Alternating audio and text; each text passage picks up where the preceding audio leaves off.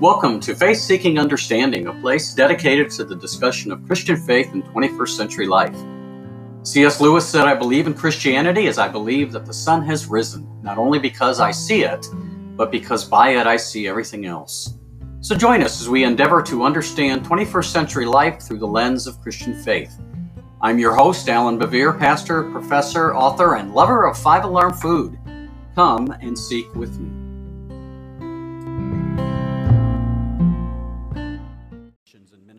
But I had never heard of Zoe. And uh, I got to tell you, it's one of the best missions I have ever seen as far as uh, how we can help and then what they do uh, with the money that we give to them. So I would encourage you to prayerfully consider supporting this important mission. Let us pray. Now may the words of my mouth and the meditations of all of our hearts be acceptable in your sight, O Lord our God, our wisdom, our salvation. Amen.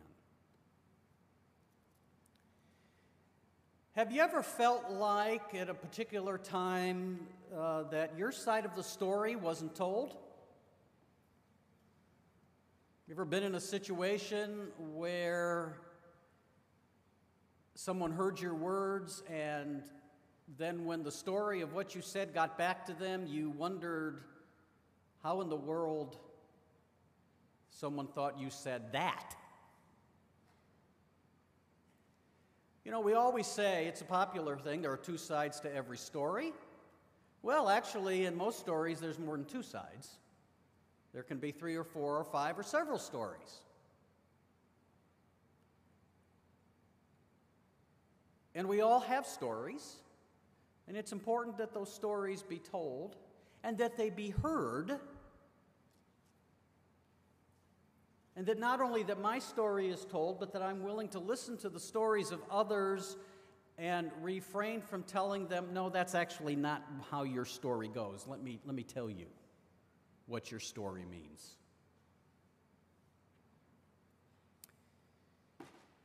Our Old Testament reading for this morning, David's encounter with Bathsheba, is told from a particular perspective from the writer of this material. And this story really casts David in a very negative light and holds David accountable. And as the story goes, when the kings go off to war, the writer tells us, and David, for some reason, doesn't go off with his army to war. We're not told why. I suppose that's not important. But he's up on the roof of his house one day. No doubt he's got a bird's eye view of the city of David, the city of Jerusalem and he catches sight of a woman on the roof of her house, and we're told she's bathing. Um, some uh, medieval art uh, portrays her in bathing in a tub. Probably not. Uh, actually, bathtubs didn't even get common until the end of the 19th, beginning of the 20th century. Up until 100 or so years ago, most people uh, washed themselves by sponge baths. And that's probably what she's doing. And we know the story. David sees her and he wants her, and so he brings her to the palace.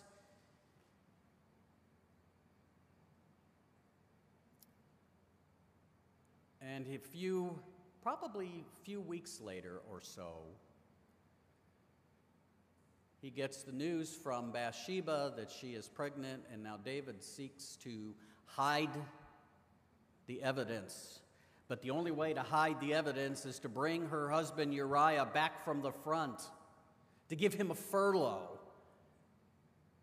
Because if he brings Uriah back, Uriah will do what most couples do when they haven't seen each other in a while.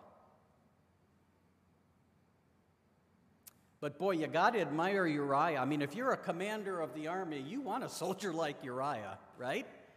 I mean, he's not my men, my commander and my men, they don't, they're out there and the, they're living in tents and they're fighting and they're putting their lives at risk. How can I enjoy my life in these few days And so he refuses to go to his house. He sleeps at the door of the king with the servants. You gotta, you gotta admire his loyalty, his commitment. And so then David is left to do what seems as his last option. He sends Uriah back to the front and he commands his commander to abandon Uriah in the fighting, and Uriah is killed. And one of the great ironies of the story is Uriah actually carries the message himself, the death message.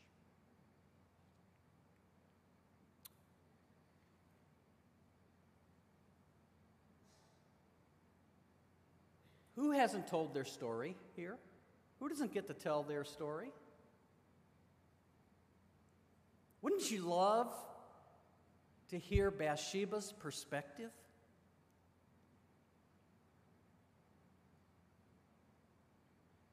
My, uh,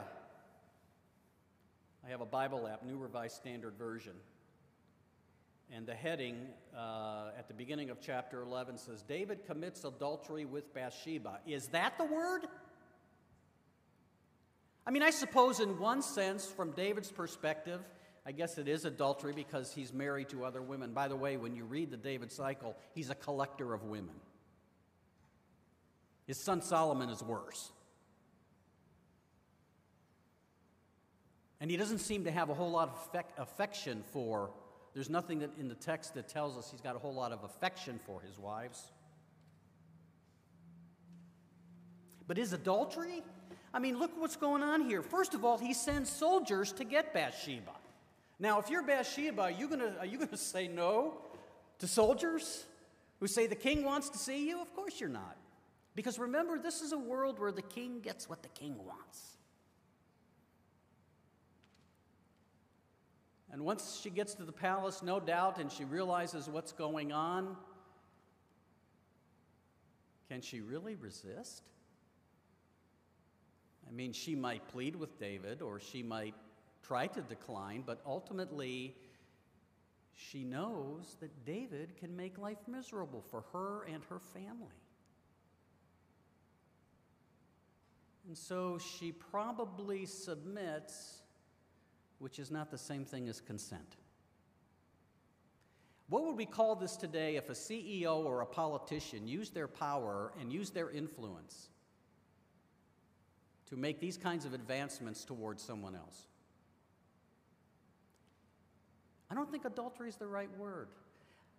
I mean, I know we'd like to say, we want to, I mean, we, no one justifies David's behavior, but we kind of like to minimize it a little bit if we could. So no one calls it assault. I think that's the better word.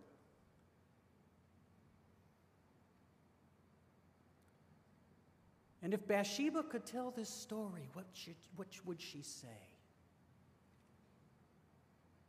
We know that a high percentage of women don't report sexual assaults because they're afraid of what will happen. They all of a sudden become the guilty party, right? Well, what was she wearing?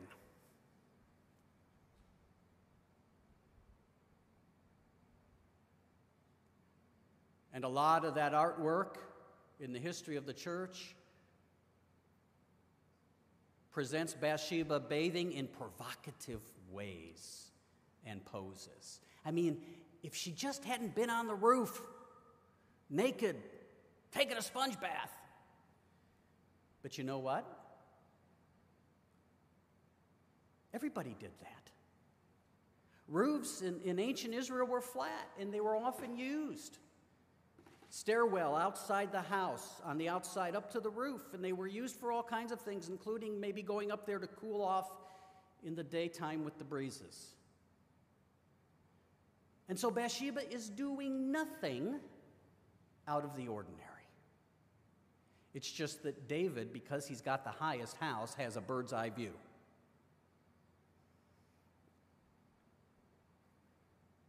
And so, what would Bathsheba say she could tell her story? And I sometimes wonder, and we don't know this, but of course, after Uriah is killed, and by the way, when Nathan comes to David uh, with his little parable, and uh, when David gets angry at the rotten scoundrel who took one lamb from a poor man and says, You're the guy. There's nothing in the text anywhere that suggests Bathsheba has any responsibility for what has happened to her. This is David and David alone.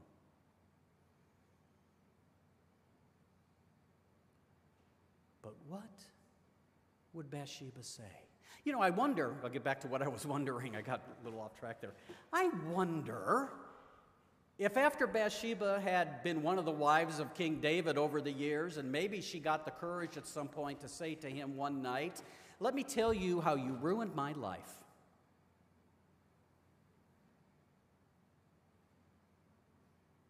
You had my husband killed.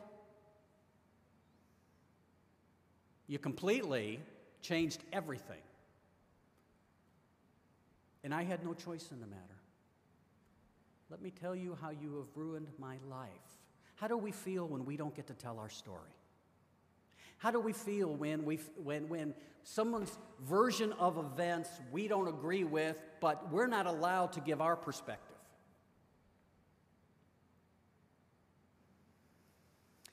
By the way, I think that is happening today. I think that in large part explains the tensions that we are feeling in our society over the last five, six years. It's actually been more than that. It's come to a head lately. You know, when in the early 1990s, I was, uh, I was a pastor in the old Wooster district, right, before we reduced districts and renamed them all. And one of the things that I was doing for the district, uh, because I was very interested in demographics and, and how demographics play an important role in churches knowing their communities so they know, they know how to minister. And so the district had asked me if I'd go around to churches and present this thing about demographics and all of that. And so I did a lot of work, did a lot of research. And now this is 30 years ago. And they were saying two trends. Everybody was saying it. Everybody. There was no disagreement. Everybody who drilled down in the numbers, drilled down in the, in the uh, projections, said two things. Number one, we're aging. And number two, we are becoming more ethnically diverse.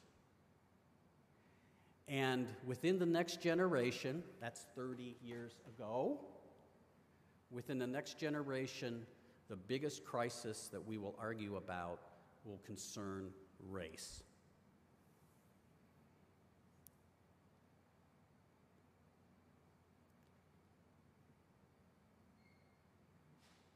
You know, the title of this sermon is What Does Love Have to Do with It? What's love got to do with it? I'm sorry Tina Turner couldn't be here today. What's love got to do with it? What's love got to do with David? Nothing.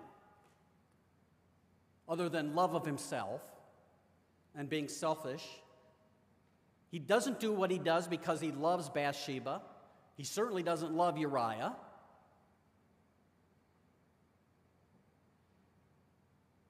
What does love have to do with it? Nothing.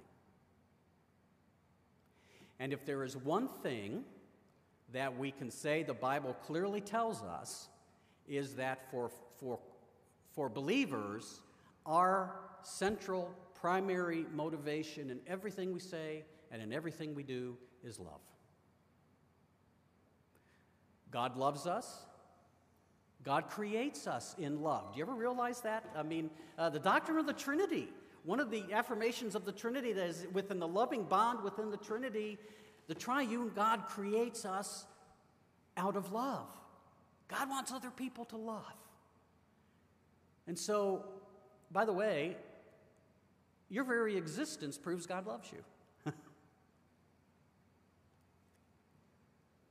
and so, God loves us and what that means then, we love God, and we, uh, this is the greatest commandments, right? right? The, the, we get this in ancient Judaism. Jesus says the greatest commandment, commandments are love the Lord your God with everything you got and love your neighbor as yourself. We love God because God first loved us. And thus, the motivation for everything we say and do must be love. Now, I'll be the first to confess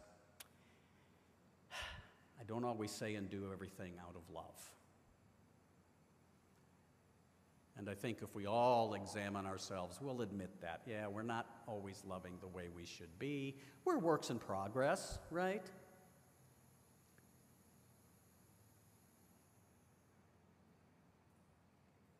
And love demands, among other things, that we listen to the stories of others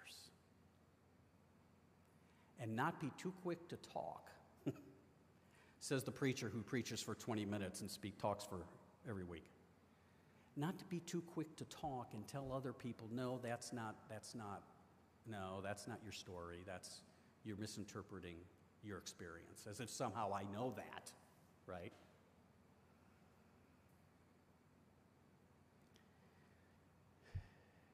Love demands that we hear the stories of people who have not been able to tell their stories or whose stories have been ignored because just like Bathsheba, they're on the margins. They don't have the power, they don't have the influence. You know, one of the liberating things for me in reading the Bible, and I had to read it for several years before I realized this, but one of the liberating things for me as far as interpreting Scripture was when I realized that the, the, the writers of the Bible are the marginalized people. They're the people on the, on the edges. They're not at the center. You know, even Israel, at its height, there was a kingdom under Solomon when they've got the most land they're ever going to have, when they've got the most wealth they're ever going to have. They're never close to even an empire. I mean, they're not like Egypt. They're not like Assyria. They're not like Babylon. I mean, in fact, they spend their entire history dealing with these empires that want to swallow them up. They're written by people who, in the large picture, don't have a voice. But yet, they're in Scripture, so today they have a voice. And even Jesus. Jesus is a Jew in the first century on the margins of society. He gets crucified as a criminal, which means his story shouldn't have never been told because there are lots of people crucified whose stories have never been told. And yet, here we are, 2,000 years later, telling his story. If there is any group of people in the world who should want to hear the stories of other people who don't have the same experiences that we do, it should be Christians. Because we tell the story based on a book written by people on the margins, without influence, without power.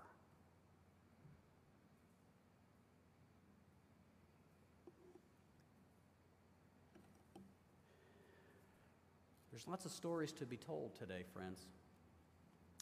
And we are in a context right now where there are people who haven't been able to tell their story for a long time. Or if they've told their story, they've been dismissed. And what we're seeing now is people, not just individuals, but groups of people, who now are saying, we want to tell our story. And we want to tell it as we've experienced it, not as you tell us we have to, we should have experienced it. That doesn't mean, by the way, my story or your story is less important. We still get to tell our stories. We should tell our stories. But we should also listen. Love demands for Christians that we listen to the stories of the Bathshebas of the world and everyone else who has not been able to tell that story. And why is that? Oh, because God wants to catch all of us up into His story, into the story of Jesus and that's offered to everybody.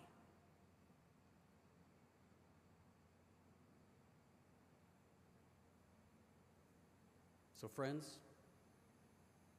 your story matters. Your story matters. Tell your story. But let's listen to the stories that others want to tell us. because the gospel is a story meant for everyone. Let's pray.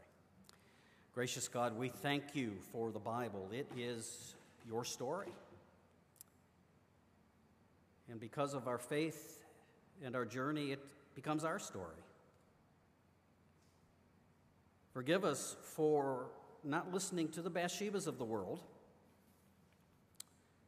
or for just dismissing them, or just telling them that their story is less important, or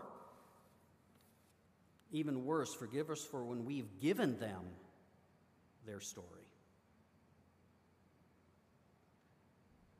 May we not only speak the truth, but may we all be prepared to listen to the truth, even when it makes us uncomfortable. Because we know, our Lord and Savior, that you not only said many wonderful, comforting things in the Gospels, but you also said a lot of things that had a hard edge, which were true. Help us to be willing to seek for the truth in all things, including the truths that make us squirm. Help us to hone our hearing skills so that we may hear the stories of others. In Jesus' name,